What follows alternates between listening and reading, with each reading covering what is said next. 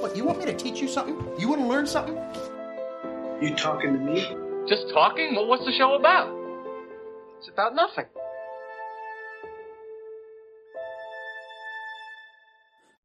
Hi, and welcome to a very special episode of Must Talk About Nothing, a show about movies, music, and more, where, as always, I'm your host, Grant Ingram, and we're back. Honestly, this is probably the last episode this week, so we've probably been back for at least one, maybe two episodes.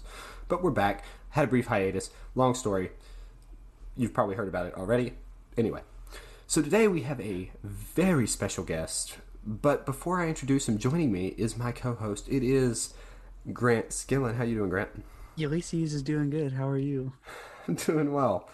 Um, I finally got over my little voice cold, and Grant no longer has.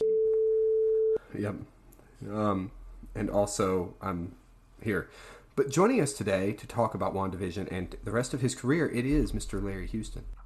So, Mr. Houston, um, is there like anyone you wish like throughout your career? uh, We've we talked about that the last time we interviewed you, but is there anyone you wish you could have worked with, like any icon or anything? I, yeah, there were.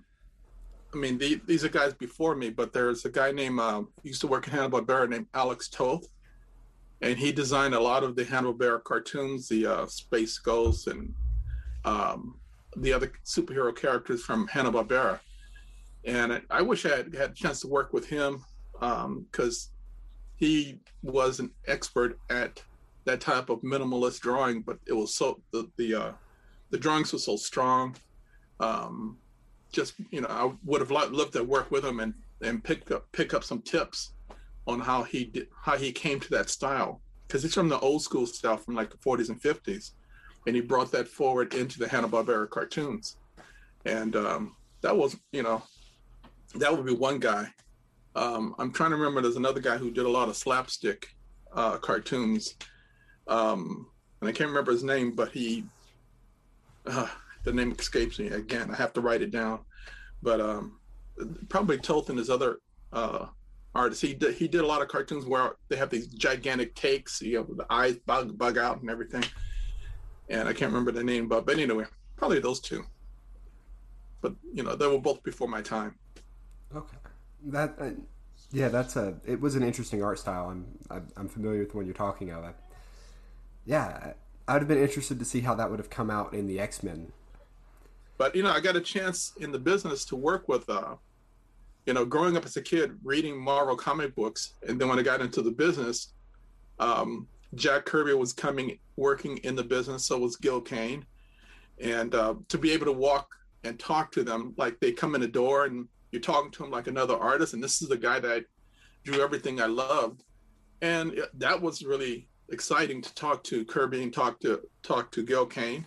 You know, we took him to lunch and stuff, and we would talk about all all the stuff they were working on, and they were very happy to talk to us because we're the young kids, like we're like 20 mid 25s 30s and we're fans of their work and so they really were um not proud not proud but they were really uh like the fact that we admired their work from what they had done back in the 60s and 70s um john buscema was another one. John buscema came out to the studio and for about a week uh he was filming um uh, how to draw comics the marvel way with stan lee and so he was there for about a week working on the shows, filming, filming some stuff, and uh, so that was another person I was really, you know, happy to. We took him out to lunch several times, and uh, several times when he was drawing uh, some model sheets and he would like throw stuff away, we'd raid the trash can and grab all the little stuff that he didn't, he thought was garbage. It's like, no, this is gold.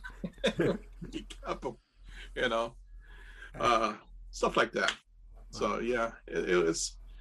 I've had a. I've been lucky to work with people I really admire, and um, there's, there's obviously there's a few that I wish I had worked with, but you know it was not the right time. Right. Um, are you guys artists? I'm not, not at all. I Okay. I try to be occasionally, but it's it's not my my strong suit. When I was growing up, there was a there was um, I'm six. What am I next? Sixty six. Yeah. But back in the '60s, there was, there was a cartoon that came on the air that was my favorite back then. I don't know if you guys can see this thing. Let's see. It's so much glare. Um, Astro Boy. Yeah, Astro Boy. I love And that was Astro- actually my inspiration to draw when I was in elementary school because I would rush home from school, turn on the TV, and I loved this show. This little kid that looked about my size, flying around and beating up robots, and it was so inspiring that I would I would come home and I'd have a sheet of paper, and I you know and I look at and go like, there's an eye, okay, and I start drawing something. There's an ear, and I'd have to watch and oh, there's a there's a whatever that thing is going from top of his head.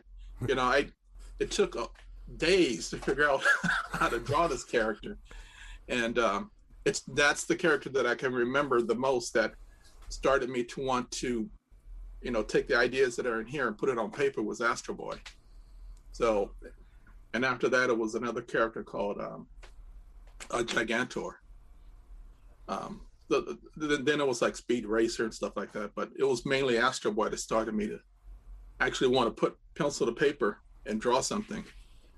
And you know, the other kids like what I was. Oh, look, he's an artist. I'm going. I guess I am.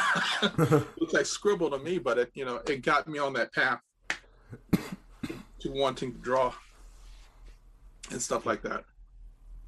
That's uh. And Oh, keep going. I'm sorry.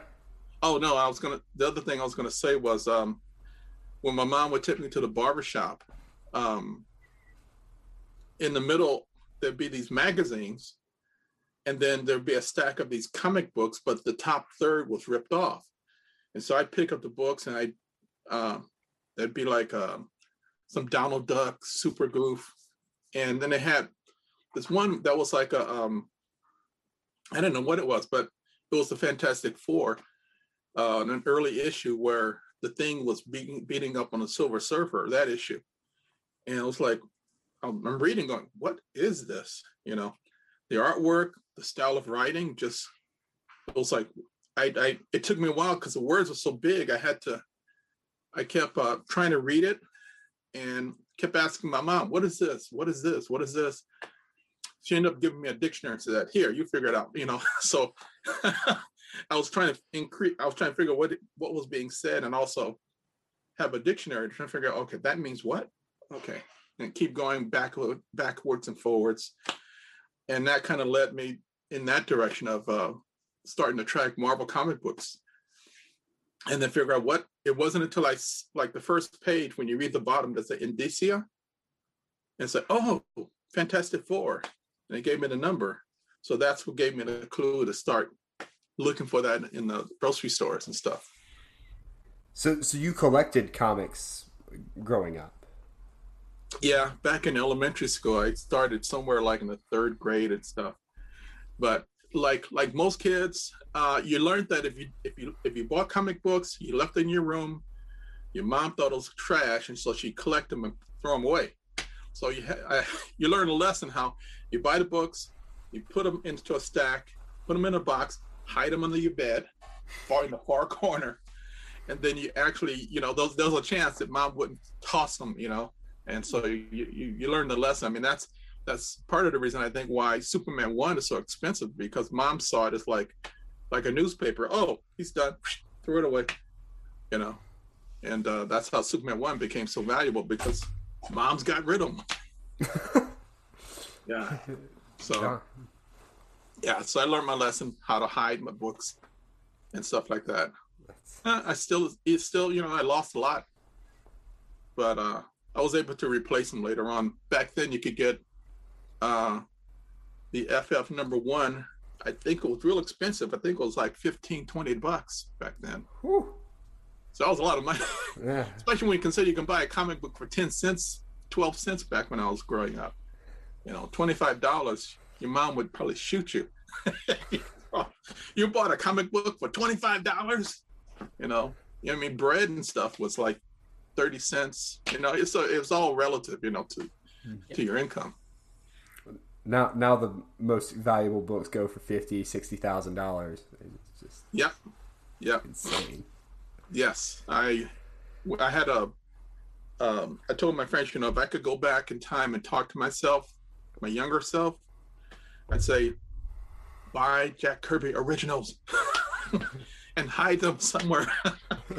you know, whatever. Just buy whatever you can. You know, just stick them in a storage room. I don't know, whatever. But just hold on to them for now, about 20 years, 30 years, whatever. Um, because each one of those pages are like 20, 30, 40,000 dollars each now. Sometimes a hundred thousand. I think the one with the first Silver Surfer, that page where he he's off the mountains skiing, that went for one hundred and twenty thousand dollars. Oh my gosh. Yes. Yeah. so that's- yeah, buy Kirby originals. That- d- probably don't do that now just because of how much they cost. Yeah, yeah. as now cool as it would late now. be, but Yeah, Yeah. it's it's too late now to to jump on that bandwagon. It's already the horse is out the barn. Gosh. So what was your time on Batman the animated series like and how did that come about? Um, let's see. Um, the director in charge of that is Bruce is uh, Bruce Timm, Mhm. and we all when I first got into business in 1980, I think it's 81. Um, Bruce and I worked at Filmation together um, way back in the, when we first got into the business. I was uh, doing storyboards on, let's see, uh, it was called Tarzan, Flash Gordon, and oh, Lone Ranger. Yes, it was a Tarzan. It was an hour, and I was working on, on doing storyboards on that show. And Bruce Timm was was doing prop designs with another artist called Russ Heath, who was a veteran artist, comic book artist. We're doing uh, Lone Ranger stuff and um, what's the other one? Uh, Lone Ranger and um, oh, war comic books. He was really good at that. Anyway, that's where Bruce and I met. We got and uh, we've been friends since then. And since if you go fast forward from 1980 to about his show i think our shows got off on the air at the same time.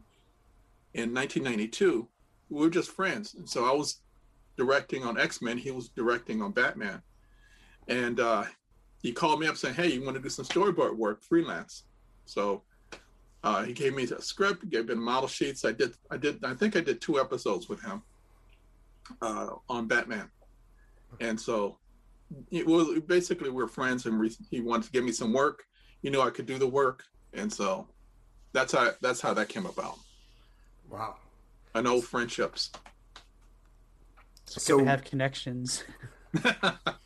yeah well we started off all young kids you know like like you guys you know starting the business and uh just it's it's an old friendship. I mean a lot of the um people who um started at filmation went on to become get bigger careers. Um there's a guy named um Geof Darrow who does a lot of good artwork. He was working there as filmation as one of the uh, background designers. Um there's another one called uh smith it paul smith who became an X-Men artist. He, we all started at the same place.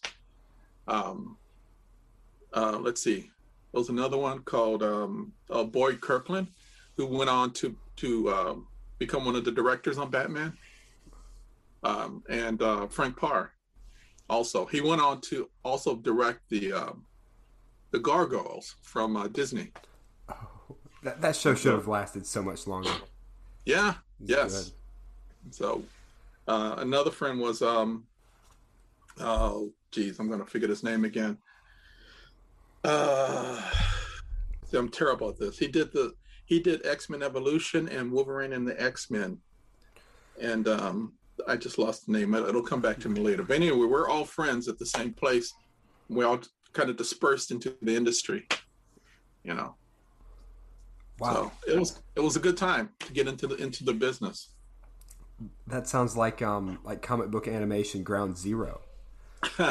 yeah, kind of. Um, what what I was told was that before we got into the business in basically 1980, that's when the doors opened wide. About 10 years prior to that, the business was very closed, and there wasn't any new blood coming into new new new kids coming to the business for about a decade prior. But in 1980, there was a lot of work that opened up, and so a lot of us got in the door at that time. And um, Steve Gordon. Steve Gordon, that's his name. Steve Gordon was the director on um, um, X Men Evolution and um, Wolverine and the X Men. That's right. Um, and I didn't know it at the time. I didn't find this out to way, way later. But when I got hired at Filmation, I was the first black storyboard artist hired for that job for Saturday morning. And I did not know that, you know. Wow. And I, I was just, I was just happy to have a job. I was getting paid every week. I was just, and I could draw Spider-Man and got paid for it. You know, it's like, it was like heaven, you know. And, you know, I got to work at uh, Marvel Productions. Stan Lee's office is like two doors down. I could talk to him every day. It was like, I did that for like 10 years. It was like great. You know, Still meet- crazy to think about, like, it's like working near him for so long. It's just crazy to think about. yeah it was it was yeah. All i can say is like it's, you know, like kid in the candy store you know? You know got Stan Lee at one place. I do freelance for another place and meet kirby and meet kane. Um it was just uh that was a good times. Good time it was the 80s and 90s and it was it was a great time to be was a great time to get into animation you know into business Gosh. So, so you mentioned Stan Lee. You and Stan Lee talked every day. Did you guys keep in touch, like after after you left Marvel, or was that just kind of a working relationship? Or Well, yeah, we kept in contact. Um, he actually, when he left, when when I left uh, Marvel Productions, he had another company that he created called um, uh, Stan Lee Media, somewhere in the late '90s, and he called me up, and I got hired to work for him on that show, to get that off the ground. That that was his internet company that kind of went belly up, but at least he he remembered me and hired me to work on that again. wow, But um, yeah, we we stayed in contact off and on, you know, um, from Marvel. The end of Marvel Productions, I think, was like 1990. So the, from 1990 to when I got hired at Stan Lee Media, might have been like eight years, an eight-year gap. wow, But off and on, we we'd run into each other because we go to conventions and we talk, stuff like that. that's that. Uh, I'm sorry. That's just as as a as a geek myself. That's just awesome to me. And what I tell people about Stan, because people ask me about Stan, I mean, I'm as I try and remember the conversations that we had, but it's it's been so long. I remember key conversations, but not the everyday because I saw him every day. You can't remember everything, but I tell people there's there was three Stan Lees who would come to work every day, and it was either Peter Parker, Spider Man, or J. Jonah Jameson. It was one of those three would walk in the door every day. And so if it was Peter Parker, uh, it's like I'm talking to you guys right now. It's no big deal. It's like an every everyday person. If it was Spider Man, it's literally got. I'm 20. I was 25 years old about the time. Can you imagine this this older guy literally jumping on your table, saying, "No, this is how Spider Man does it." And the fingers touch the wall. You got to show that how it adhered. I mean, he was. It was like, it was like, whoa, you know, it was really over the top. And then maybe the third one is going to be J. Jonah Jameson, where he's had a bad day. I don't know, something happened at home. He comes to work, he's grouchy. You just okay, you learn to stay away, wait until that mood changes, and then maybe go talk to him. Hey, Stan, how you doing? You know, and it maybe it, you know it, it would change. Um, the studio we were at had it was kind of like a big donut, like a square donut. In the middle had an atrium, and Stan would love to go to the atrium um, on his in, in a chair. He'd have this reflector thing like this, trying to get a suntan. And I always thought, that's the craziest thing to do. in And you want to get cancer? What are you doing? You know, but that's what he loved. Either he do it there, or he had like a um, he had a VW Bug with an open top. I think it was open top, or maybe it's convertible. I'm not sure. But sometimes he'd be out there in the, in the back parking lot doing the same thing, getting the suntan with the reflector stuff. And I just like, oh well, okay. He's Stan. I guess he knows what he's doing. Let him be him. Yeah. He's earned it. yeah. But um, you know, he had some cool tips on on how to uh, on on writing superhero stuff. And when people write their comic books and when they create new characters, he would he told me this one little nugget of information which I'd never forgot, which was keep the fantastic fantastic and the ordinary ordinary. And what he meant by that, he gave a he told me say, look, imagine you're you got a scene of citizen civilians, and then you have Superman flying by, and he and and he's shooting his rays from his eyes, and the word balloons would be look would be like the civilian saying, look, there's Superman. Using his heat vision to stop this robot or something like that, you know? Change it again. You have the exact same scene, and the citizens are going, Whoa, what the hell was that? You know? And by keeping the fant, you know, that's the difference in keeping the the uh, general public reaction to something fantastic going on. It makes for better storytelling, you know, and it keeps the perspective of like, know, something really fantastic and something ordinary. And a lot of writers who create their comic books don't remember this. They, they, they forget they forget to incorporate the ordinary, which is one of the strengths of Spider-Man. When he created Spider-Man, here he is doing all these fantastic things, fighting all these fantastic characters, but he had all these other problems with, you know, trying to pay the rent, his Aunt May, stuff like that. He had the ordinary stuff, you know, bullies and all that kind of stuff. And so um, that was like a gem of uh, insight he gave me when I was working there. So that when I've I've rated I've created my own little comic books off and on, and uh, you know, re- keeping that in the back of my mind when you're making stuff up is really key to making a better story. That's. I guess it just adds like a sense of scale. Um, Yeah, yeah. And a lot of people forget that they write stories and everything is way up here, and it's like you don't have a you don't have a point of reference when you're writing stories like that. It's like you, you got to keep the viewer's point of view and, and the ordinary. You know, what the hell is this going on? You know, Mhm. um, that kind of stuff. You got to have that in all the stories so that you you can relate to what's going on.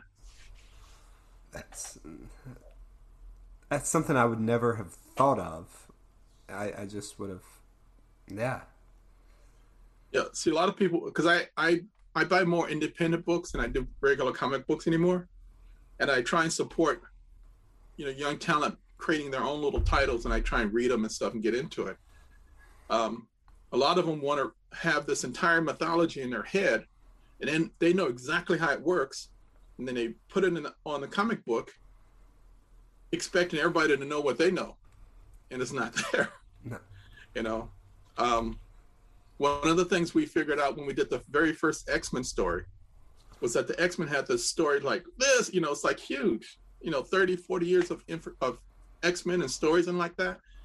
And how are we going to introduce this to to an to the world who have no idea what a mutant is, they have no idea what the X-Men is.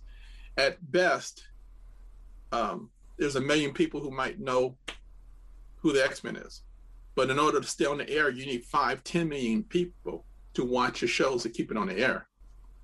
So we we we did the story of like take one character who knows nothing about the X-Men, who's Jubilee, and have the she's the ordinary, and then the fantastic, which is the Sentinel, comes in after, and she has no idea what the hell's going on. She's just running for her life. She doesn't she doesn't know who are heroes, who are friends. She just wants hauling ass to get out.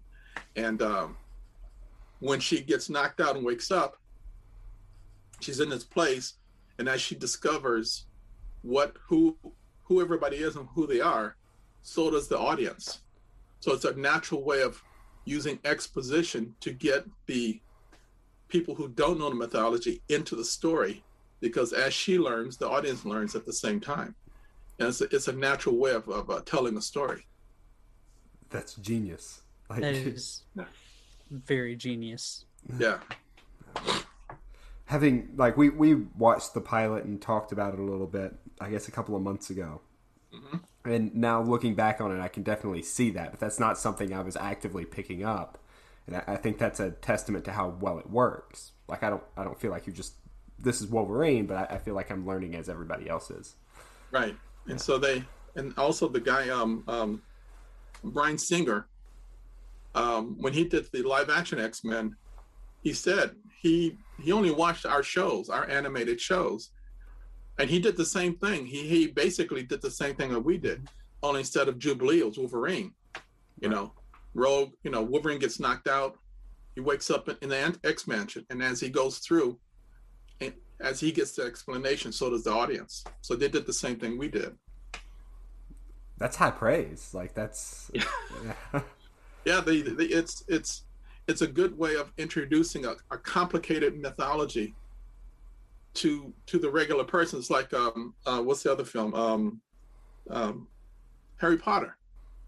You start off with a kid living underneath the stairs. He gets put into this fantastic situation who he knows nothing about, and as he learns, so does the audience. And so it's it's a way of really introducing a new world to to to an audience very easily. Not easily, but naturally. Yeah, it's not just trying to force stuff on them. It's as Harry goes along and he learns stuff like, "Oh, that's cool," and then you learn along with him, and exactly. it makes sense. Yeah, it almost makes the audience like one of the characters at that point. Like yes, exactly. Yeah. yeah. and it's it's a great way of uh, it's a it's it's a great way to get your story started because once you figure out all the all the the the what's there, then when the jeopardy starts, you have an, you have an idea of the consequences of what's going on. Yeah. And just like with the the ordinary ordinary and the fantastic fantastic, it gives you the scale of what th- this isn't always exploding. Right. Yeah. Yes. yeah. And for me, I just I, you know, as a when I when I was reading the books in the '60s, Marvel was under the their distribution was under the control of um, DC Comics, which was called National Periodic Publications in the 60s. And they would only let Marvel publish like maybe six or eight books. That's it. Because DC did everything, had all the the the the, the, uh, the real estate to show all their books. They just very small space for Marvel. So what Stan did in each one of his books, it would be like two and one. You're like half of half Hulk, half something else. And so what he did was in Spider-Man, this is what I remember, and just maybe one panel is Spider-Man, and then suddenly here's Thor goes through a scene. And and I think Spider-Man says, Hey, watch where you're throwing that thing, or something off off the cuff that Stan wrote. But at the bottom he'd have a footnote. That would be if you want to see where Thor is going, but you know, see issue, Tales of Suspense number, blah blah blah, whatever it is. So he learned how to cross promote the books because they were like under the the the, the thumb of DC Comics. But for me as a kid, it was great because it suddenly made it a connected universe by accident because he was cross promoting the books, which t- never occurred in any of the DC books I was reading. So fast forward from the 60s to the, in the 90s when I'm uh, doing the X Men, um, I wanted to do the same thing just add maybe a cameo or Easter egg of adding characters just for one one one scene. And I tried to put Spider-Man like in the background somewhere. And um, the powers that be said, no, can't do that. And I said, well, Spider-Man's on the same network. What's the problem? Never got an answer. Fast, uh, there was an episode that came up called, um, oh God, it was called uh, Slave Island, I think it was called, where all the mutants were had the collars on and they were slaves. Mm-hmm. The writer wrote, um, he, they didn't, you know, when the writers actually did not know the Marvel characters at all. I did, they did, and I had to educate them. Um, but they wrote a story where, other than speaking parts, they had mutants called mutants one, two, three, four, five, and they had, they had speaking parts, but they had no idea who they were. So I, I physically brought my comic book collection to work. I put it on the Xerox machine and say, okay, make this one the Blob, make this Mystique, make this Sunfire, make this Northstar. And but the thing is, I kept the original names: mutants one, two, three, four, five. And when the model sheets went out to be approved, I didn't hear anything. Okay, I think I figured this out. and so from that point forward, when I would add cameos, I never call them the names that I that they really were, and so that's how all of those cameos got put into the system into the series, because I figured out how not to, you know, raise the profile of what I was trying to do, and um, and later on, I think I I think I was told, or either I guessed it myself that uh, the company they didn't want the company Saban to not have rights to characters they didn't pay for. So that's why they didn't want me to approve Spider-Man. Where you know later on, Spider-Man and the X-Men crossed over into it, you know I think a three or four part episode, but that's actually they signed contracts saying we're doing this, but you don't know you don't know Jack. and so that's how for me I was able to sneak in all of the cameos throughout the X-Men series. Wow. And, I think I think my favorite cameo is probably the Howard the Duck one you enlightened me to last time. That was I, I, went immediately and went and found it. I'm like, this is it's here. Yeah. yeah. Right after Grant sent me a message, probably 15 minutes later, I found the Howard the Duck one. He was right about the episode. yeah. Yeah. We kind of it, nobody said anything. It was like it was a T-shirt, and we didn't call him Howard the Duck. But they don't know it won't hurt them. what? Okay, so model she went through, nobody said anything. Okay, that's how it went. You know. Wow. I I just I I love my Howard the Duck. So. yeah, Speaking so... of ducks, how was your time on Teenage Mutant Ninja Turtles? oh, that was. and, and, how did that come about? Well, that's a good transition there. Duck, ducks to Rats to Turtles, yeah.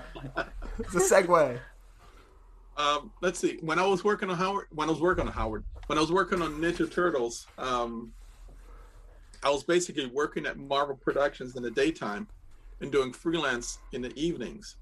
So I was, like I said, I was young. I could work day and night without losing sleep. And I ended up doing about um, 118 episodes.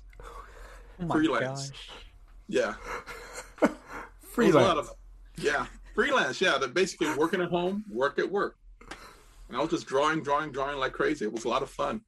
Um, but the the guy I was working with was um, I had to write it down. His name was uh, uh, Elliot Darrow was my main contact point. He was my production manager, and his bosses were like Walt Kubiak and Bill Wolf, and those were my contact points. And they would give me the scripts and model sheets, and I go home and draw it up and have fun with it. And um, that was a fun series because they also allowed me to um, improvise and take the script and just have some more fun with it.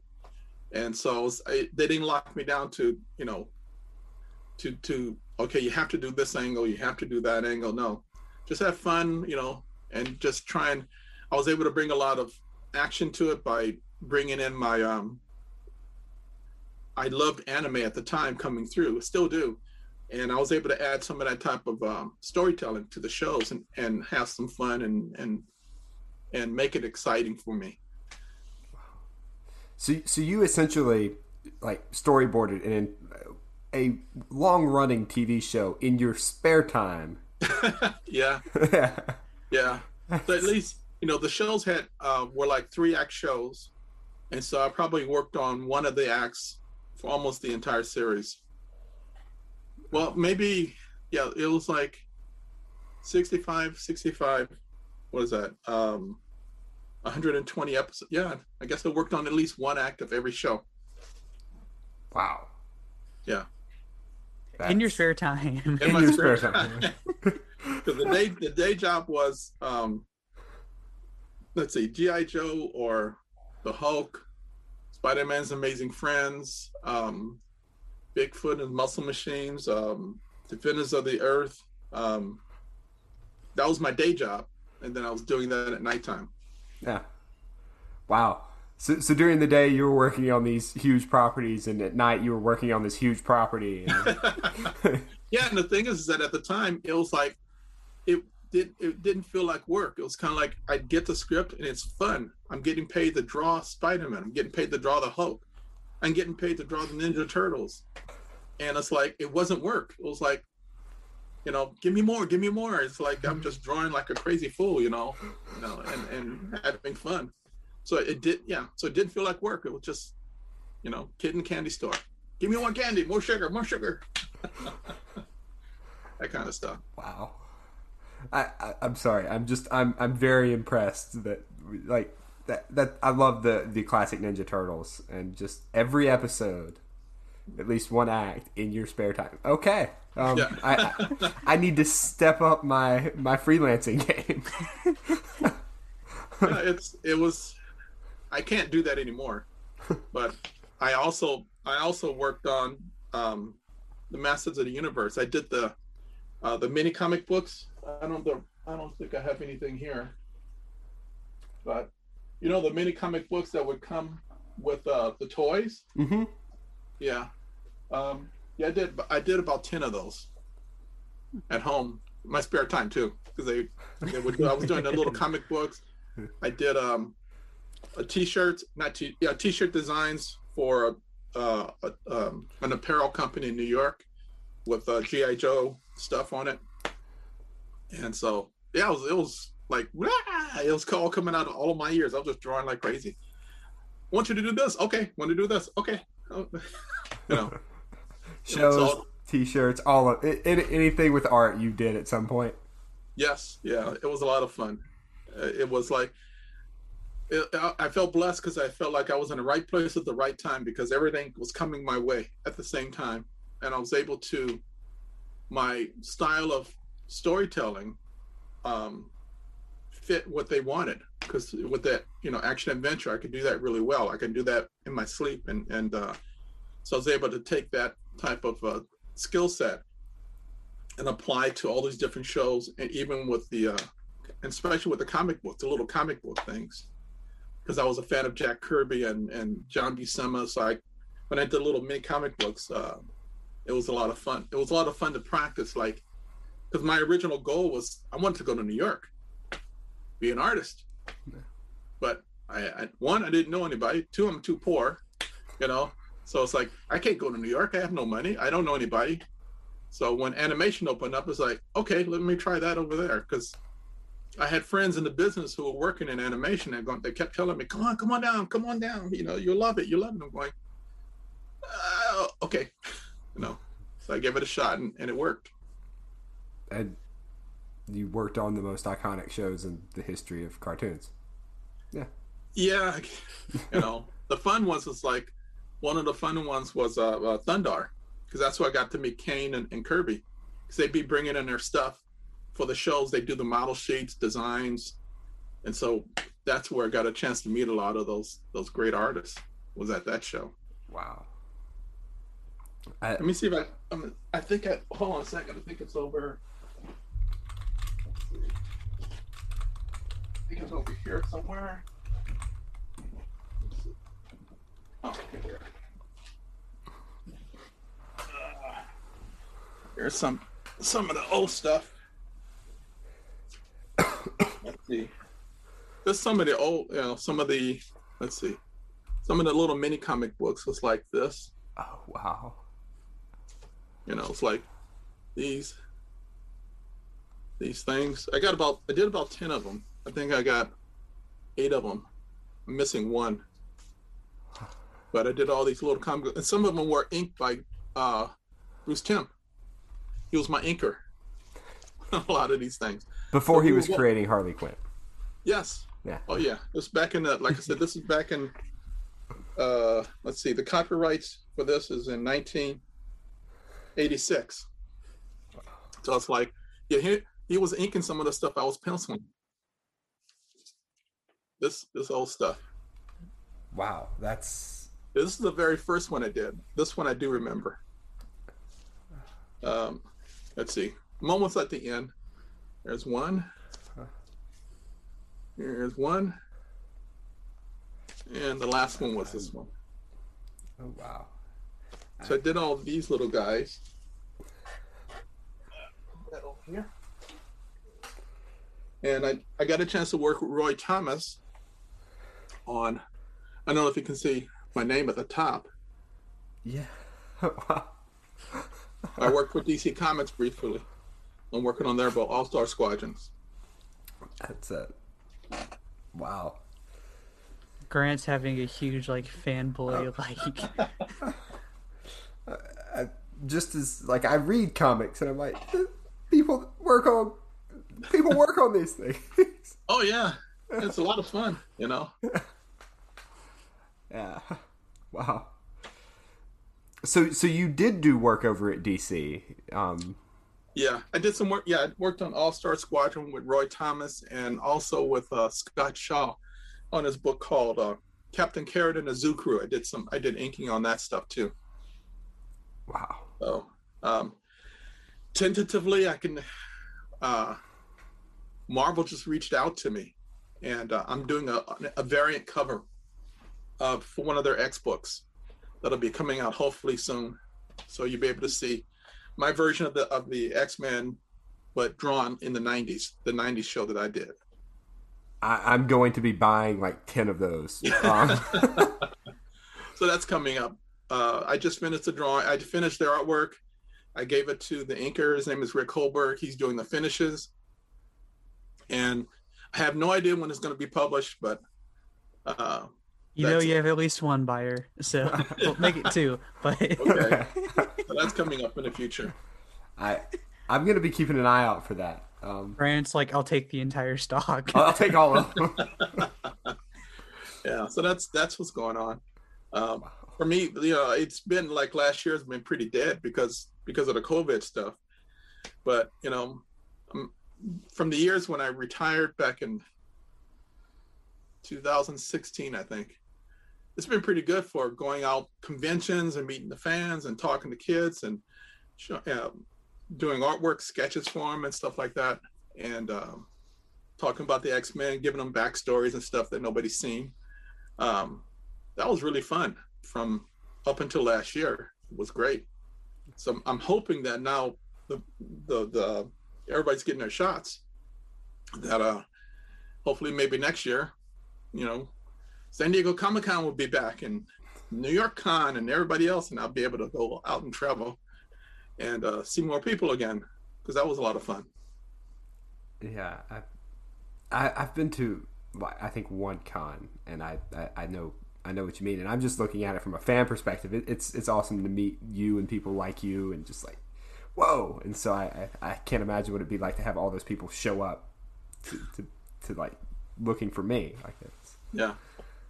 Yeah, I, one person I never got a chance to meet, um, yeah, recently was like Joe Sinnott because I, he was uh, the inker for Jack Kirby on all of his books. He passed away, I think, about a year or two ago.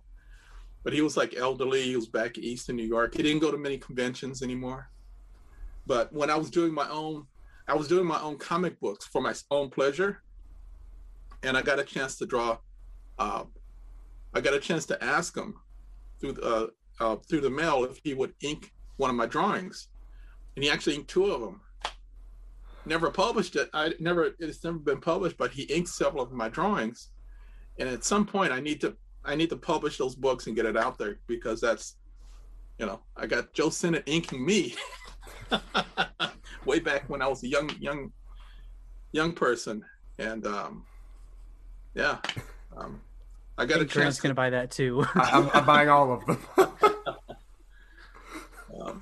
yeah, I got a chance to to draw a comic book for Charlton Bullseye, uh, number four, where I created this group of uh, superhero hero females called uh, Vanguards, and they were like, it was a lot. Of, that was a lot of fun uh, back then, and I'm trying to. Re, I've been trying to re reimagine the group, uh, do some backstories in my head. I wrote a um, a screenplay that I got got an agent for, and he got it into one of the agencies, CA, I think it was uh, Creative Artists, to try and see if they want to wrap it and turn it into a movie. But then COVID hit, everything shut down. so it's just sitting there somewhere, you know. So, you know, maybe maybe something like it'll kick up next year. Who knows? All I know is if it gets made, I will be there. I got one person that said great. I can guarantee you, I'm going to watch this movie. Mm. Okay. Uh, Uh, let's see what else can I. I'm trying to remember. Oh, So um, go ahead. you, I was just gonna say you you also worked on Static Shock, which Yeah. DC and it's coming back now um I- with movies and all kinds of stuff. I was just wondering what that was like, honestly, and how that how you got into that. Um, two of my friends were working on the show. Um, uh, Swinton Scott was the producer. I had to write it down. Swinton Scott was the producer, and Vic Dal Chele was one of the directors. And they introduced me to Denys Cowan as you know I'm going to be working on the show. And uh, he actually didn't really know me, but once he saw my storyboards, he really liked what I was doing. But I, I basically came on in season three and season four. Season three was like 2003 and 2004. And I worked on several Dwayne McDuffie scripts. But I worked on, let's see, one, two, three, four, five, six, seven, eight. I worked on eight show eight shows in two years with a freelance. Wow. And that was a lot of fun. But basically, you know, I got in the door because I, you know, uh, friends knew me. And uh, in the business of animation, it's all it's all built on um, uh, friendships and knowing who you're working with, you know. And basically, you know, when I was in charge of a show being a director, I had to give people work. And then when I wasn't directing, and they were they were directors, they gave me work. And so kind of reciprocated that way. And that, and they also knew that, you know, I tried to hire people that I knew were professional, that if I gave them work, the work came back on time, and it didn't require a lot of fixes. And so once you establish that type of relationship, that that's how I got the work on um, Static Shock, because they knew my work before, and so I got a sh- got the chance to work on it, and almost on a regular basis. I you know I did, I was doing one, two, three, four episodes out of out of thirteen Wow. every year. Wow. That- I, I've seen. I, I'll, I'll admit I haven't seen the whole show, but I what I did see of it, I really enjoyed, and I, knowing that you worked on it, I'm now going to go back and, and watch it. Um, Yeah, I didn't come on in the first two years, but at least I came on the, the third and fourth year, so it was a lot of fun. You know, adding my my style to what the, what was being done. Um, it, it felt really good to to to uh, work on the show, and also my directors gave me freedom, so they knew I was going to add stuff to it. You know, a little anime here, a little anime there, to try and kick up the kick up the actions and stuff. did you get Spider Man in any of those? Um, did you? Oh. did you sneak him in? only on the shows I was in charge of. If it was somebody else's show, no, I knew not to do that. Superhero number five. Yeah. Uh, African mutant number number three. I think that was the first Black Panther. Wow. Wow, I guess that was probably the first like Black Panther on screen. Yep, it was the very first one. And I did the very I did the very second one because when I left the uh, the the the X Men to to uh, direct the Fantastic Four, we had a whole ep- we did an entire episode called Prey of the Black Panther, where we took the first two issues, you know, where he gets introduced and you have Claw, Mhm. and we mushed it into one story, and that's where um, that. So I did the first and second appearance of Black Panther ever. Wow. Like just Yeah. And I made sure that it was Kirby. You know, I'm a big Kirby fan, so I made sure it was all the Kirby jungle and Kirby this and Kirby that. Yeah. I, I made sure that was predominant in my version of the of the Fantastic Four. That's that's one of the things I really like about your work. Like it all feels like the comic books that I've I've read. It Yeah. it, it has that same tone, and it's like they're just animated. They're a- little animated comic books. Yeah, I did that deliberately. I took when I did the Black Panther. Um, um, I made I made sure there were certain scenes in the show that were literally panels from the comic books that I just animated. I put them into the shots so that if you knew the books, you you'd recognize. Oh, that's you know page seventeen or page five, and I, I did that with the X Men too. Sometimes with the I think it was the uh, Dark Phoenix, where Wolverine gets knocked down into the sewers or something, and then when he comes up, he's like, like this. I think it was the John Byrne thing. That's in the shot.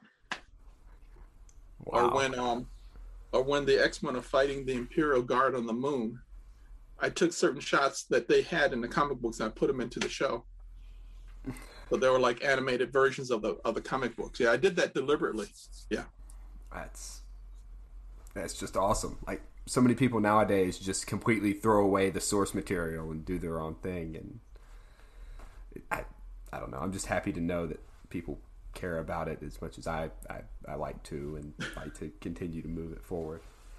I, I have I, for me I have a lot of I have yeah I, I enjoy comic books and I'm, I'm a comic book geek so from way way back when but I mushed it together with being a professional director. So I kind of blended the two together to make the shows I was working on to make the shows I was working on uh reminisce it would be like there there were parts of people that knew the books could could feel like I it was like it's a comic book but you know it's it's got the um it's got the feels like not every shot is from the comic book but you get the feeling of the comic books on the screen.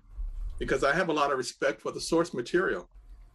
You know a lot of people when they adapt something a book into a movie or TV show they they change stuff. And to me it's like just take the books and put it on the screen. Mm-hmm. I mean there's a reason why we're doing the book. So respect the book you know change stuff if you have to. Don't don't just change it because you can. And and so no just put it on the screen. I mean there's things you have to change but only if you have to. I mean like with the x-men we had to we couldn't have like 200 x-men. We had to call it down to us a group that the writers could write to. But so that's like a compromise that had to happen um, because you only have 25 minutes or 28 minutes to try and tell a story and so that, that's one of the compromises but other than that if you don't have to change it don't change it. Right. And i wish i wish more people would just take that up. Like I, am I'm, I'm getting tired of seeing new takes on characters. I'm like i just want my character. Um, please. Yeah you and me both you and me both. Um you know there's a there's a reason why they're doing this those stories and it's like respect the source material how hard is that you know? But you get people with their ego. I'm i'm somebody and i'm somebody and so i'm going to make it look and this is going to be my signature my my thumbprint on the show. And it's like uh, really? Then you end up with the last jedi. Speaking of which. Yeah. So marvel is known for publishing star wars comics. So are you a fan of star wars Oh, and yeah. if you had been given the chance would you have worked on a star wars project I, I think I would have loved to, yeah. Um, I don't know where I would have fit in because I, I- I'm old enough that I grew up with the original Star Wars when it was like, when it first came out, and I think in the late 70s, I guess. And um, I'm not, you know, I have friends that actually, uh, Rick Hoberg does a lot of, um, he does a lot of promotional artwork for Star Wars and Star Wars characters. So, um, if I had been able to be in charge of like maybe an ex, uh, sorry, uh, a Star Wars co- uh, cartoon, I would have loved to have tried that.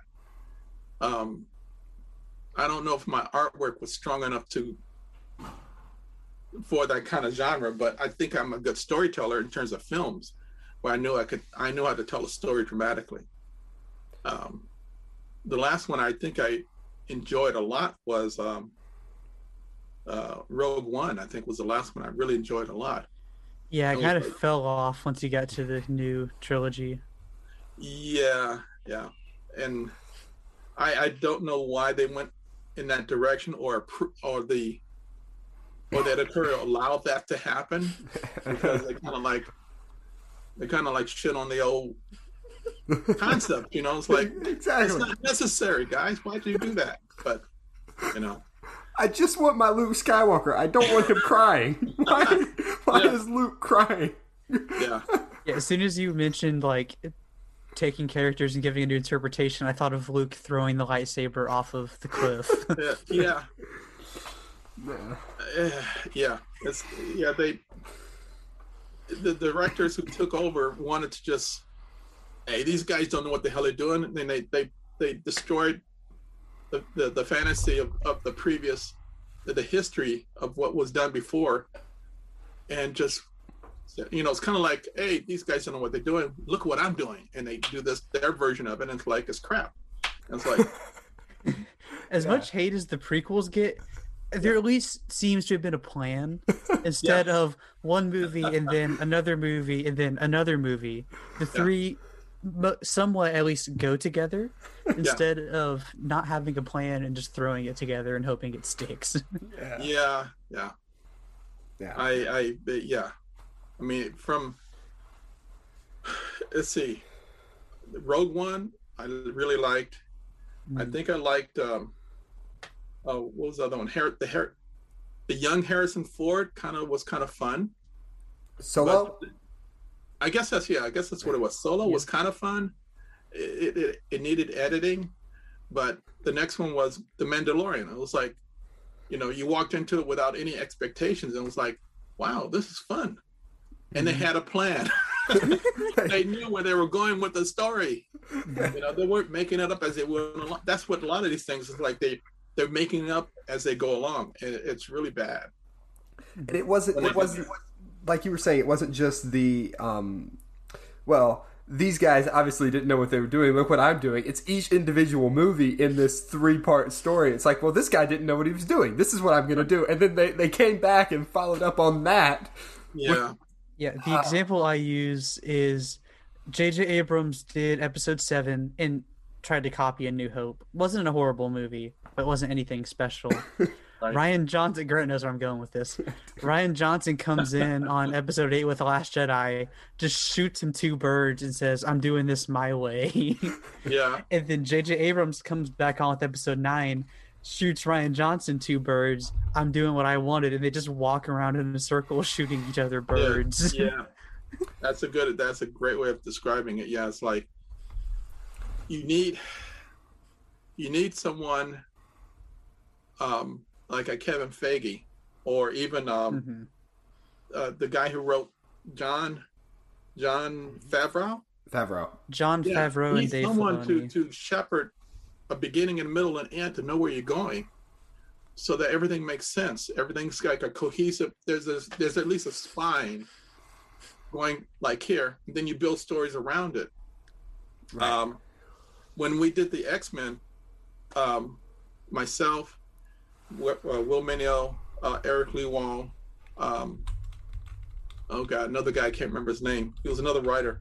But basically, we would figure out, okay, we got 13 episodes coming, season one. Where are we going?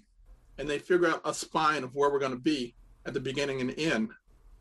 And then based upon that, I knew how to how to set up the breadcrumbs to get from point A to point B. And we did that every year. We did season two, season three. We would get a spine of what we're going to do, and then we would just, you know, do that. And so we basically we did pre-planning ahead of time before just jumping into the water and going and making up stuff, you know. And to me, it just makes sense. Um, with us, uh, we never had a guarantee of another season. When we did season one, we had no idea we are going to get season two. Literally, the last episode is when we told us, uh, I had my resume, I was getting ready to try and find another job. When they said, Don't go anywhere, we got a season two. Okay. Got a season two. At the end of that, again, same thing. Season three. Do we have a season three? Hello?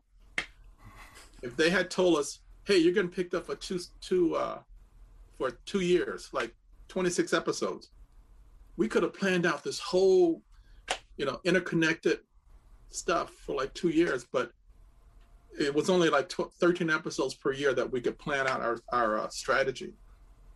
I think it was the third year that we got to do the Phoenix and Dark Phoenix.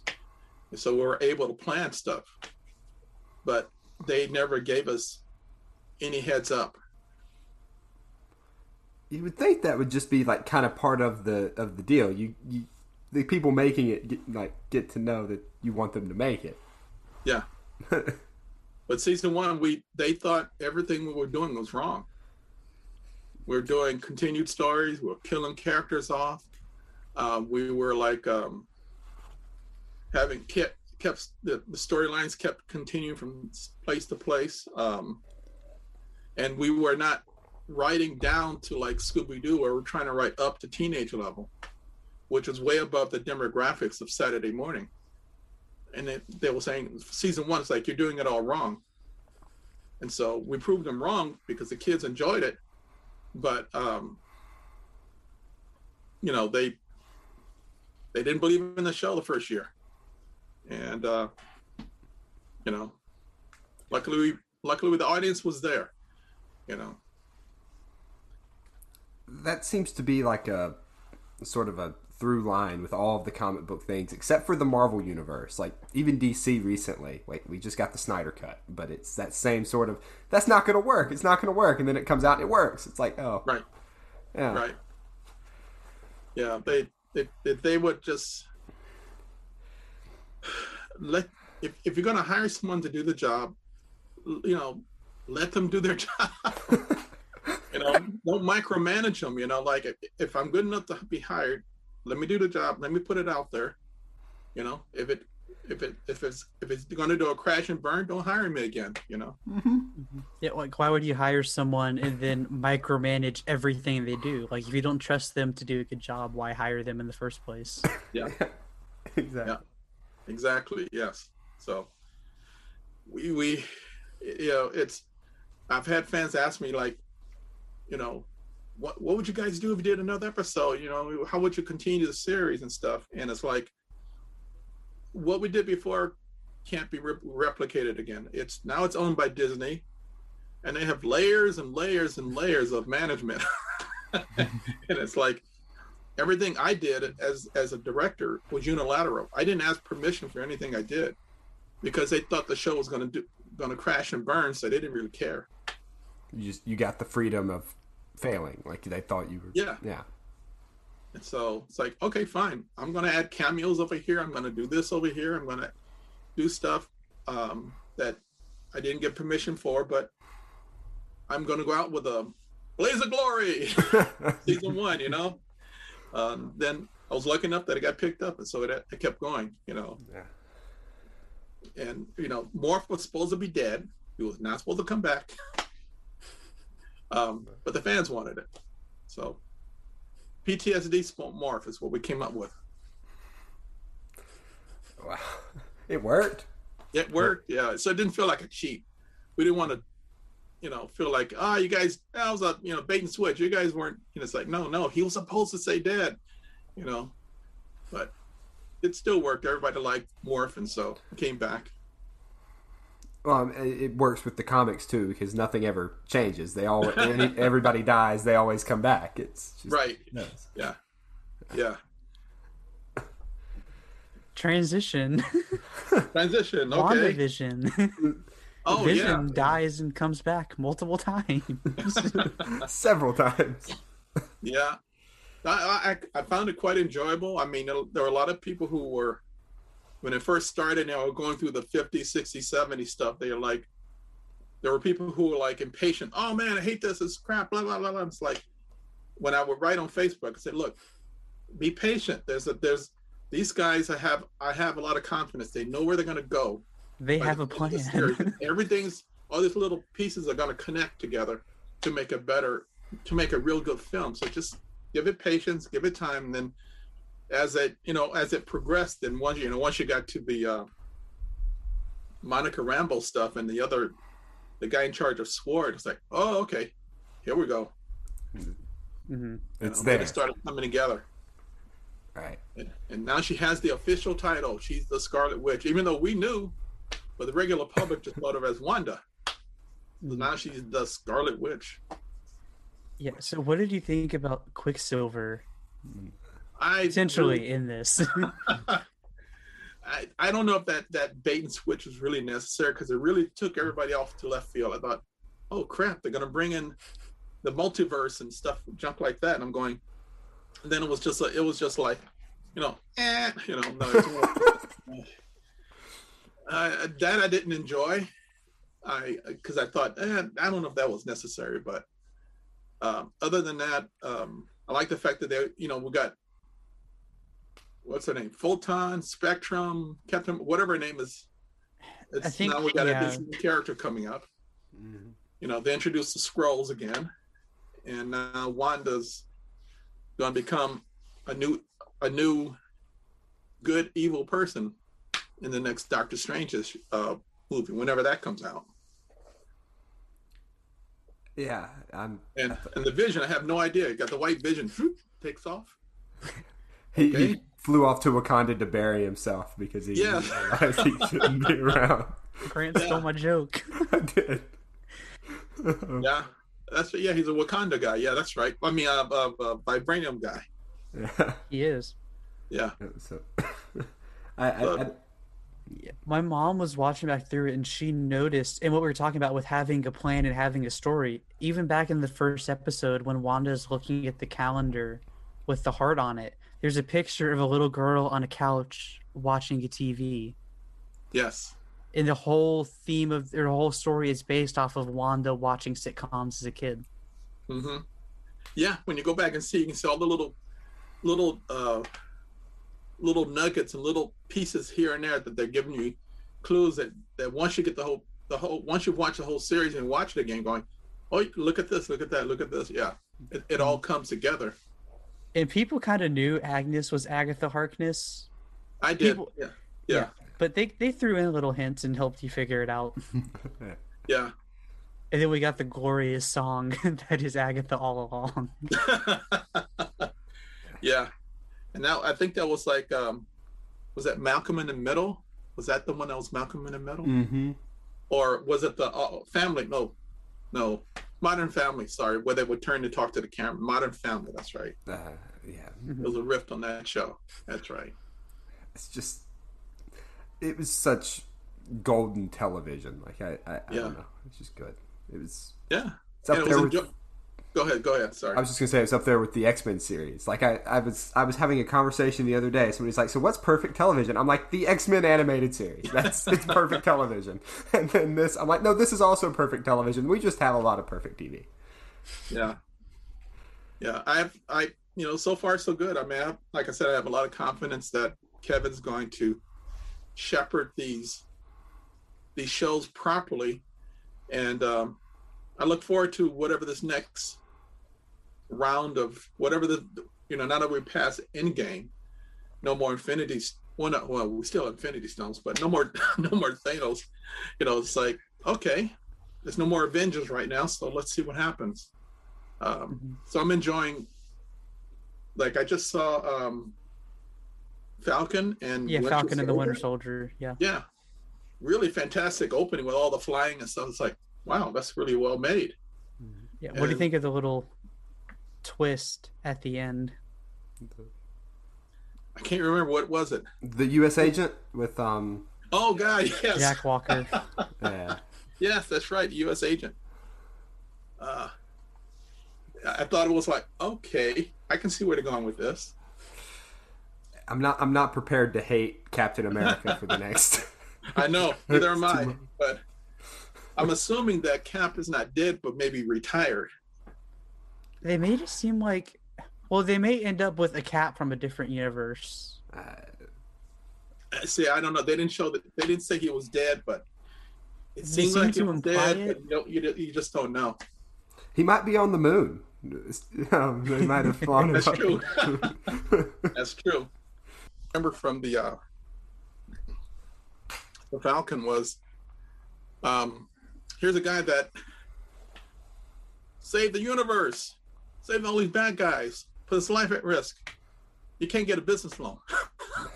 it's like, really? I was like, oh my god. The best part was can I get a picture with your arms out. Yeah. his sister started yeah. laughing. yeah.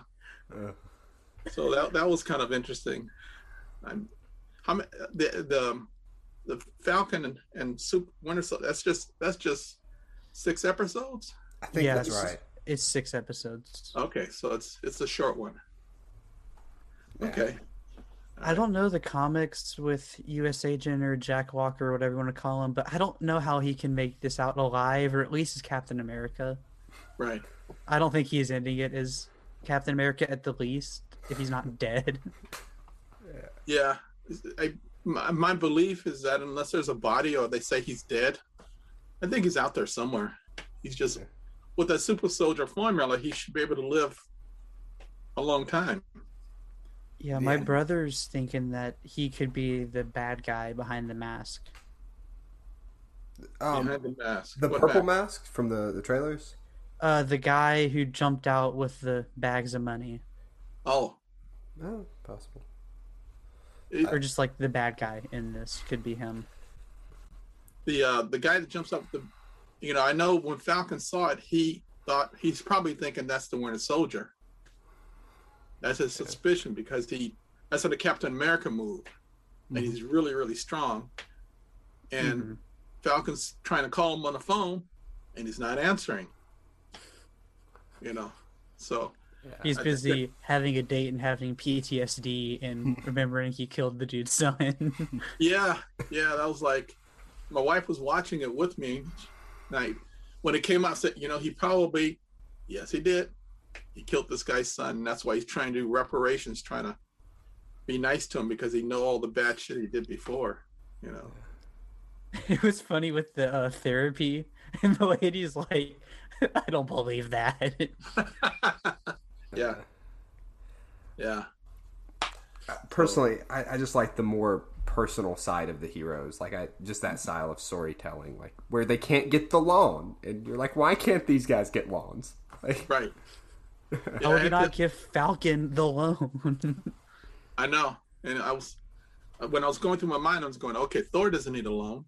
Um, let's see, Iron Man and uh, War Machine, they get paid, you know, either government or from Stark Enterprises. Um, Scarlet Witch is dead. I mean, uh, Black Widow's dead. Um, Scarlet Witch is in her own TV show. Um, she can create whatever she needs. Yeah, so. she- yeah, she can create whatever she needs. Um, Hawkeye has a house with his wife and kids, and somehow they're already financially okay. So then, yeah, you got Falcon, you got Winter Soldier. You know, where where yeah, they don't have any. I guess yeah, they don't have any money, so you, you need money to stay stay stay around when you don't have the Avengers footing footing the bill. You know. So yeah, just get this guy along, please. so easy yeah but, yeah you're a celebrity but i think i think the dialogue said that he falcon disappeared with the blip mm-hmm. He did. So He came back with died. the blip Yeah. so he's got s- five or six years where he didn't exist no Yeah, he income was like, yeah, he was like, "Yeah, five years of income." I was gone for five years. Like, I can't control that. You would think Yeah. these banks would have like figured out that half the world just disappeared.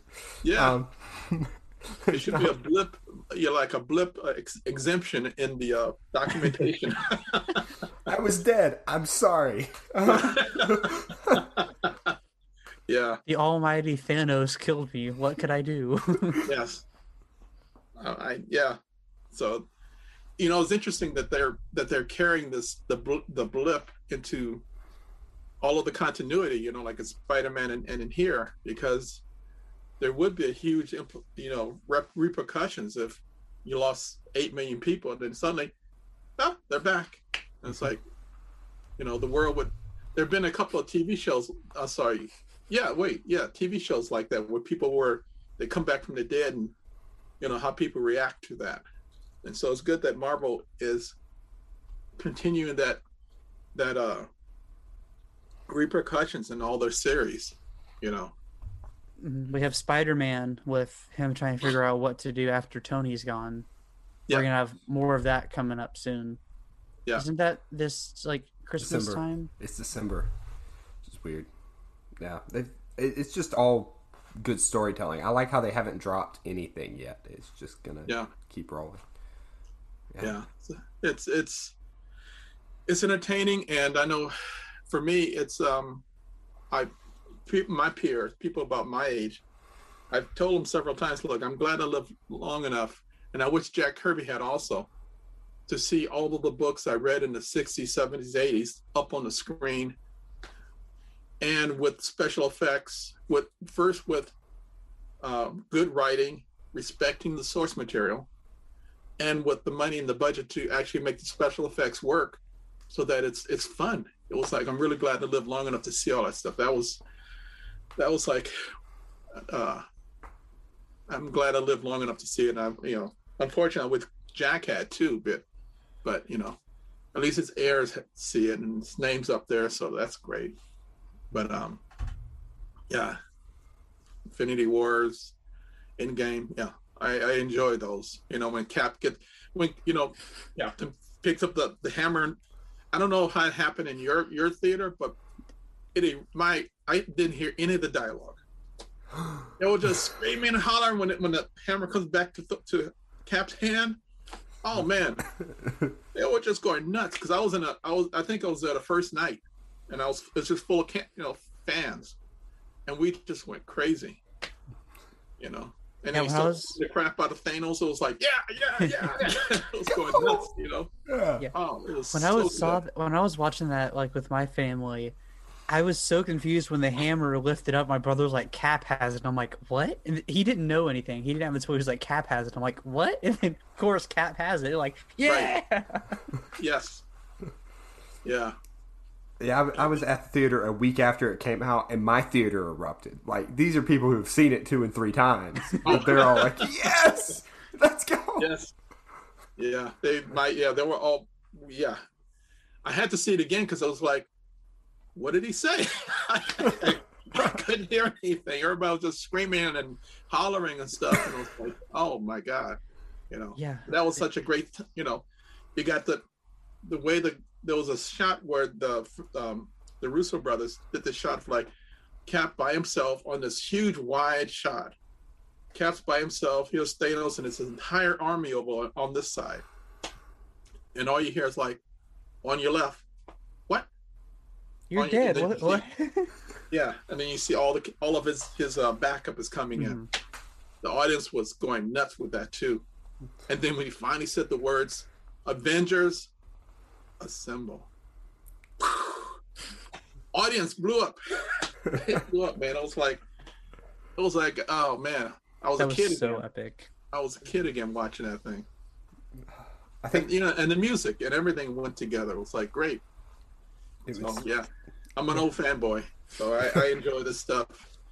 And uh yeah, I, I I've written on Facebook and Instagram, you know, if Marvel ever wanted to bring us back, I'd love to work on another Marvel property, like do another X-Men or something.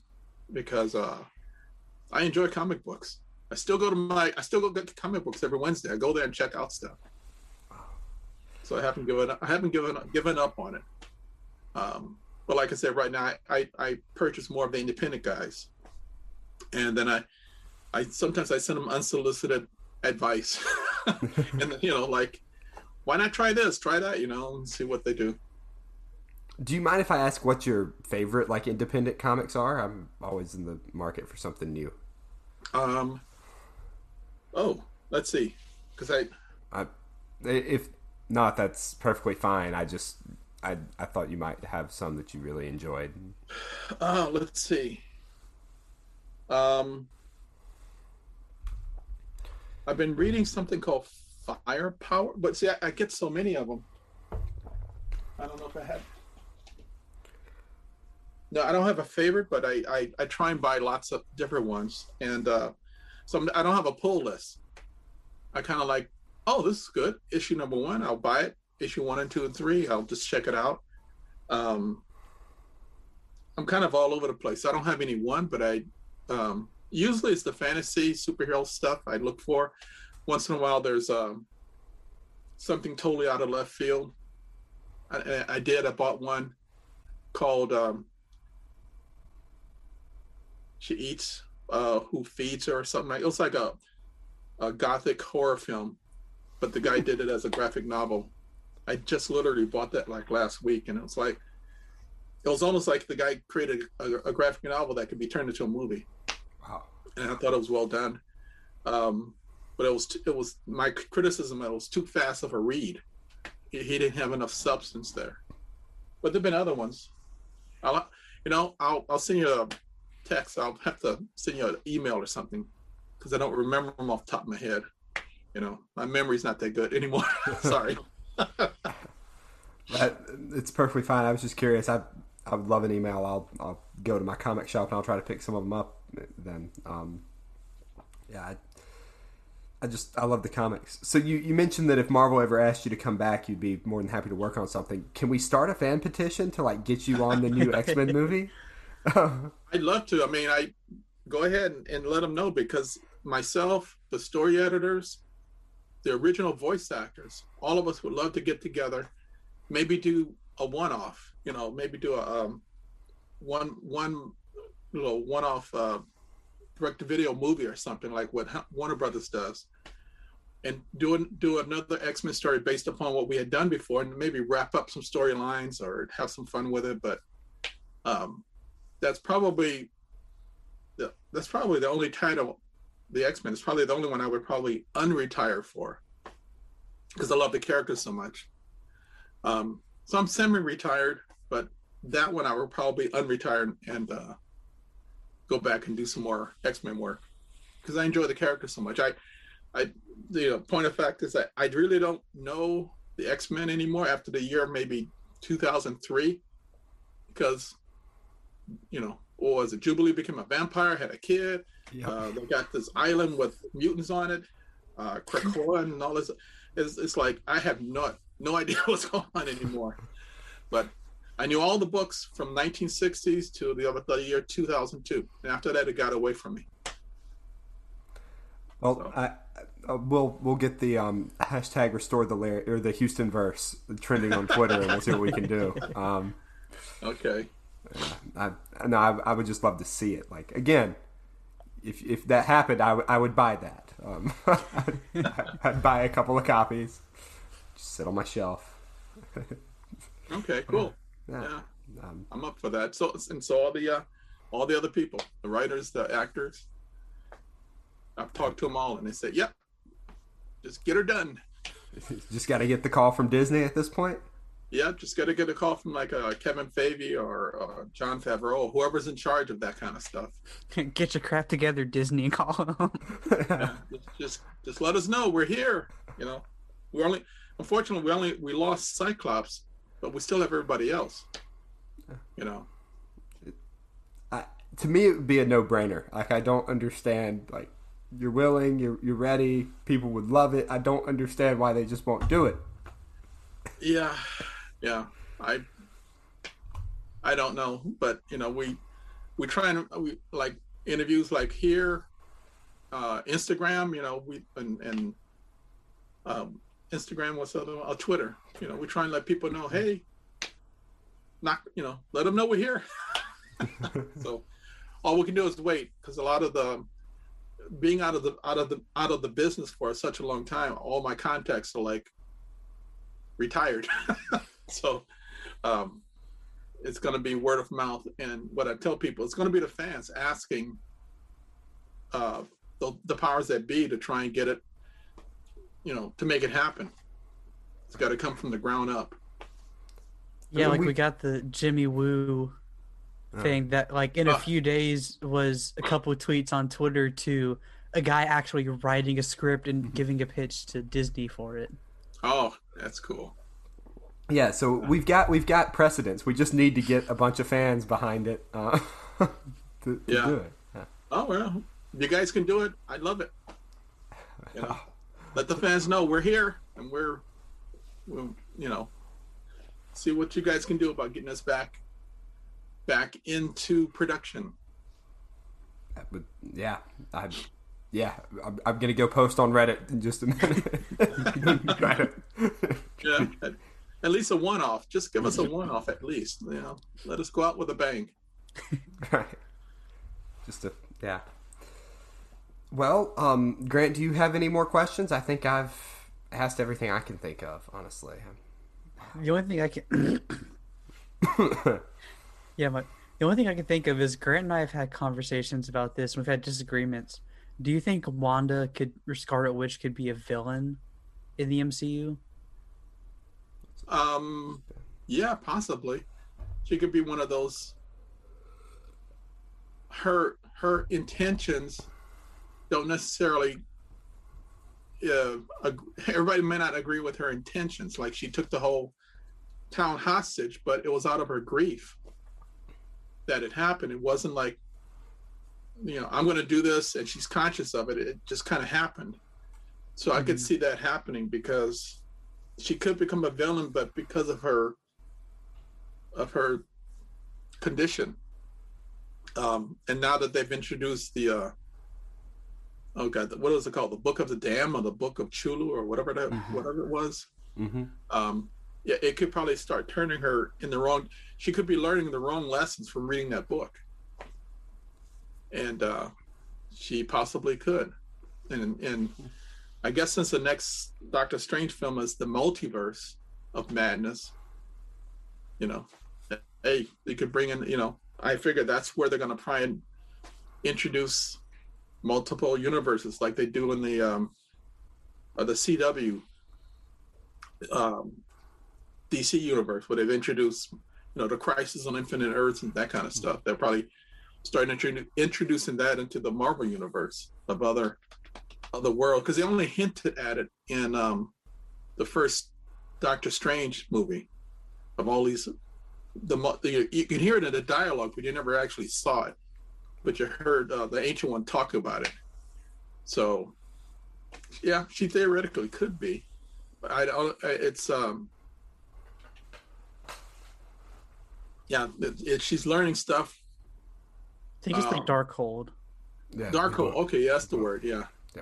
She's learning stuff. She she she's learning stuff. She actually probably needs a teacher first, someone to tell her what's going on, as opposed to reading this. As, oh, this is what I'm supposed to be. Oh, I'm supposed to kill people. I'm supposed to, you know, she's learning all the wrong lessons.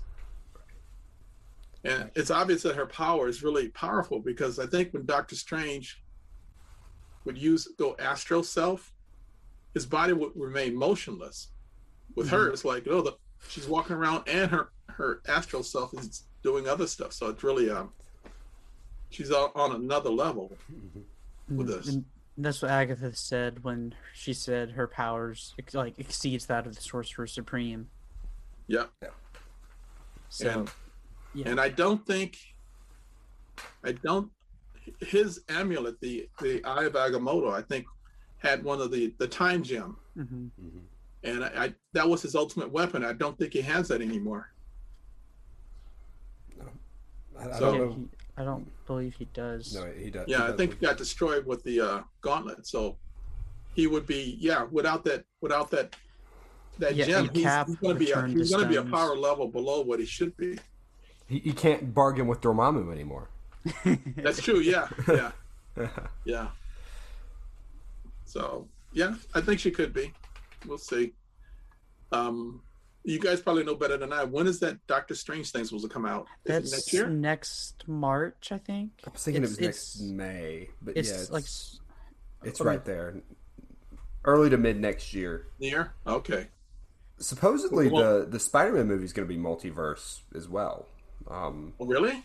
like Alfred Molina has been confirmed to come back as Doc Ock, um, and Jamie Foxx as Electro. yes, Wow. Okay. uh, March twenty fifth, twenty twenty two. 2022. Okay. Wow. So that's a few days short of a year, Yeah, Yeah. or a few days over a year. But Okay. Well, that's something to look forward to. I mean, we. I I think. This is only my my my observation, but I think. For movie for watching superhero movies, having a year of a pause, from back to back to back to back to back superheroes, but having this this pause is actually probably was good for the audience, because now there's a a thirst for it again to come back, where mhm. before people were speculating that was, people were going to OD on all of these superhero films back to back to back to back. And uh, I think having that pause helped. In one way, the audience, you know, now we we want it again, and also, hopefully, it gave the writers time to fix, not not just dump the writing out, but actually have time to read what they wrote, and then go back and revise it oh yeah y- you know try and make the stories better than just you know your first thought here it is put it out there boom and it's like no it needed a rewrite a couple of times over you know Mm-hmm. For, Um, for sure. and that's what they need. Well, Oh, let's see. I'm trying to think of stuff uh, else I can think of. Um, let's see what I got here. Anything in my notes? Um, no, I guess I've talked about all what I wrote down. um, let's see. I think did I talk about um, before I got into animation what I did for a living? um, you had mentioned it last time we talked about the computer technician, I believe. Yeah, yeah. Okay, so that's I already did that. Okay. Yes, sir. Thank you for coming on. It's been an absolute thank you. pleasure to to discuss your work and no it's been fun you know you make you you make me remember stuff i totally forgotten you know and it's like oh yeah i did work on that didn't i you know I, you know that's why i had to write stuff down because it's like i i couldn't remember people's names. And it's like oh yeah dwayne mcduffie. Oh yeah Denys Cowan you know that kind of stuff. What shows did i work on? You know it's good for making the brain work again. Um the Sounds last go ahead. I was just gonna say it sounds like you worked on most of those in your free time. yeah, and that's what that's crazy. yeah it was a- yeah there, there was a lot of freelance stuff that i worked on you know. I had to curtail it sometime in the 90s because my wife stopped you know she, my, wi- we were raising kids and the wife she's he's going you're working too much so i had to i had to pull back once the kids got here but before then i was like yeah day and night um let's see what show it was there was a show called um mighty orbots i don't know if you guys ever heard that show I, I've heard of it. I've never seen it. I've, I've heard about it. Yeah, Mighty Orbots and Bionic Six was another one. Um, yeah, I did freelance work on for a company called TMS. It was a Japanese studio trying to establish a beachhead basically in America. It it, it, only lasted a year, but um, that was a really good fun show to work on. And uh, they had excellent animation, but it is circumstances things didn't work out right and so their show didn't it didn't it didn't grab a foothold to me it was the writing but the animation was gorgeous you know i wish i could have gotten that for the x-men you know Where, where you guys had the great writing. The yeah. we had the great writing but we had animation eh, you know good days bad days because they when the X-Men went overseas to a company called AKOM, AKOM would send out the work to about four of the studios. And so they're like, I think one studio was like really good, the other was like mediocre, and and like this this uh, this year we get episode one, episode two, episode three, episode four. By the time it came back to to the first one, you know they're they're doing episode five, so it kind of went around, and it wasn't like it, it wasn't like a direct one, two, three, four, five. Sometimes one studio fell behind, so it would skip a studio, and so you never knew what kind of quality you going to get. And so they were like, "We're trying to get retakes done to make to fix shows. Like, uh, you know, a character might have an eye that's over here somewhere. You have to put it back. Or the mouth is going, no, no, over here, or, or the wrong colors." Um, and it was always a game of trying to see how are we going to get back the retakes to fix the shows and it's a lot of them we didn't get and that's why when you watch the series you'll see a lot of um, mistakes and one of the easiest ones they would make was gambit gambit would have black and then you know red eyes. And then there's some scenes where they do just normal eyes. And it's, it's wrong but Yeah. we couldn't get the retakes back. And to try and fix it in post was very expensive because sometimes the character would be like run and they do this the character would run. And they're trying to do a traveling matte in the in the 90s was really expensive. And it's like you know unless you got the retake you didn't put it in. So you know you just kind of live with it. Okay it's a mistake but let's go with it. So uh yeah tms would have been I, I think I don't know if it was TMS, but I know they did an X Men opening in Japan that was really really good. You know, um, and uh, it's like that would have been a great studio to do the X Men with, but um, they only did the opening. That's all they did was the intro. So the the iconic intro that everyone on Twitter seems to love, like with a burning passion, that that's the one they did. Well, the one they did was like uh, they did a variation. I did. I drew the opening title. I drew the intro, the first one, but then Japan did another one. They did their very. They did their variation on the theme with. Uh, there's a lot of brood characters. Um, I don't know if you go online, you can find it somewhere. But there's a there's like a Japanese intro to the X Men. I you know so it's different from the one I drew. But the quality of the animation was like, wow, I want that. I wish I could have had that.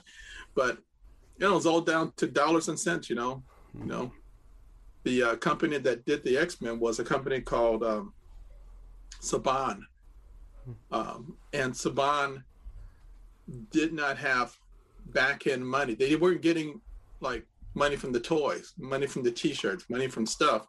They just got their licensing fee. So for them, um, their incentive was zero, you know, for doing anything. And so they they wouldn't increase the budget because then they would be losing money. And so we had to work we had to do a workaround to try and get stuff done because Saban was in no position to try and um, do anything to help the series in terms of quality. They they got all the big bucks because they else they created they created they they uh they did the um, Power Rangers and they owned that hundred percent. And so all the toys, uh, everything from Power Rangers was money in their pockets.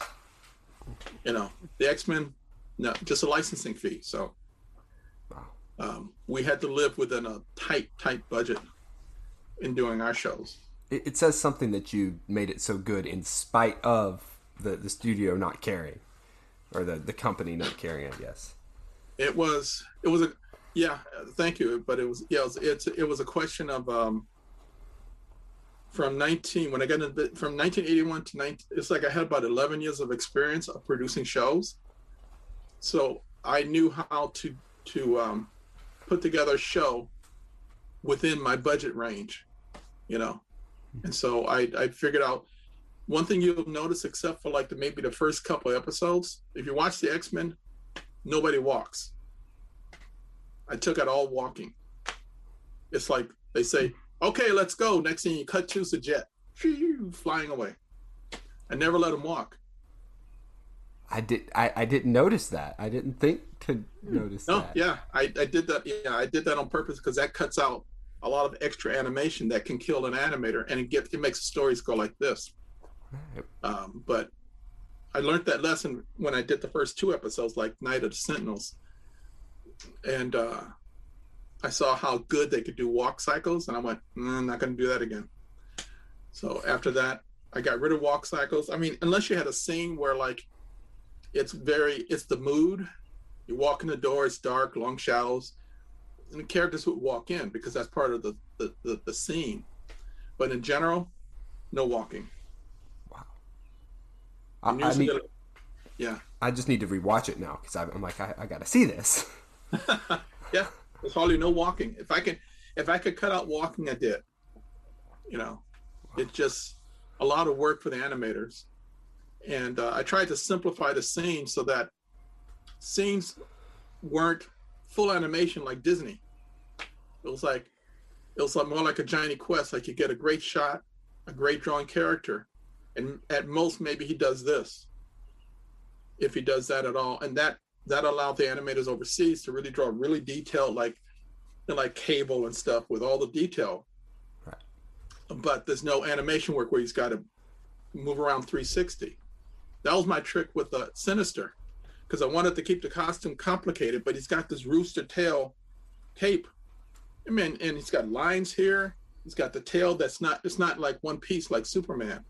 It's got all these pieces back here. So you know, if the character does this, that's a lot of lines for the animators to keep track of. So when you saw Sinister, he will usually come out of the black, maybe from chest high, and um, he he talked to you when you cut back, he's over there, and then you talk to you, maybe he's over there, and then when you see him at the end, he has the, the you know the evil laugh, and he just goes back into the shadows, but but maybe, you know, chest high.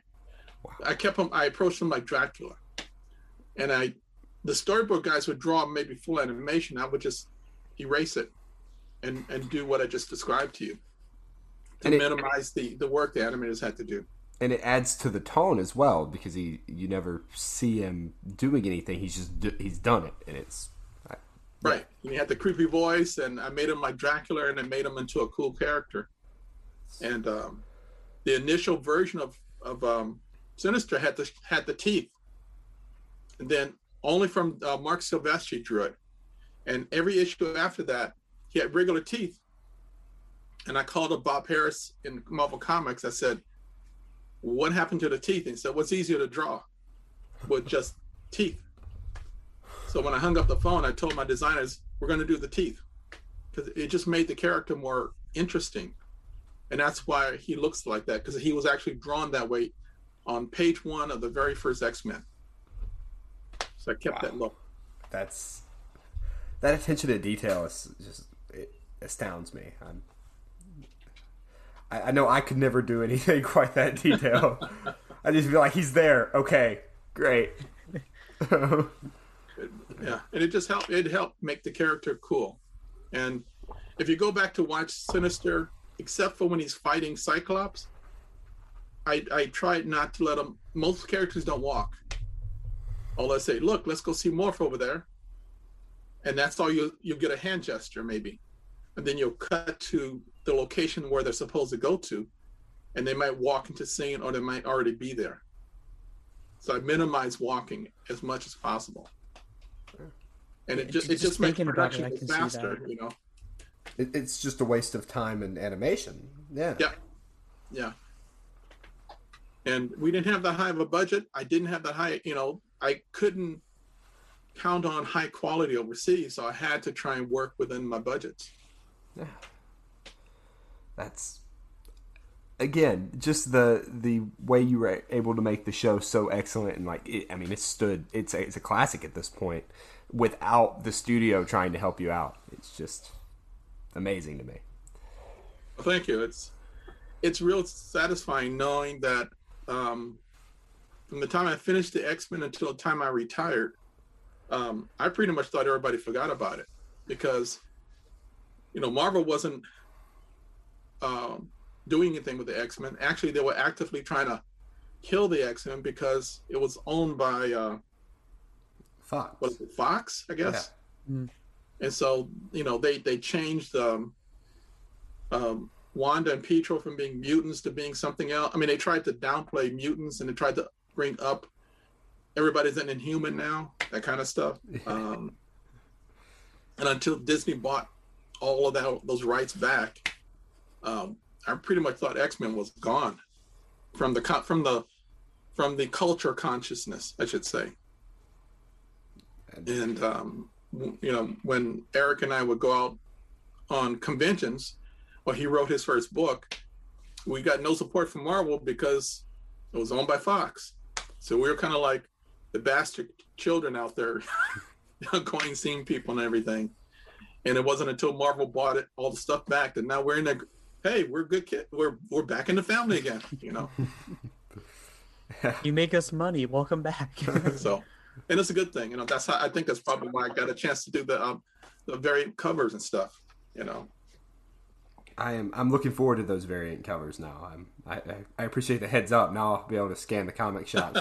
Let me know when they come in, please. Somebody. i'll let you know what yeah i'll let you know what they do with it because it's like yeah we'll yeah, I, I, I, hopefully they'll tell me what issue it'll be on so I can go buy some myself or have them ship me some copies. Yeah. You know, I'm just. Again, I'm just excited now. Like I, I don't know. I it just it, the whole thing. I'm just like, yes, somebody else that cares about this and has actually done the work on it. I did my best. I did my best, and uh, like I said, I'm I'm glad it turned out the way it did, and um, I, I was blessed to be in the right place at the right time. So I'm glad I was able to make a difference in the entertainment for a lot of for a generation of of, of uh, kids who grew up with it because I tried to do my best to be to inspire another audience the way I was inspired with the stuff I saw in the 60s, you know, try and just, you know, kind of pay it forward, that kind of stuff.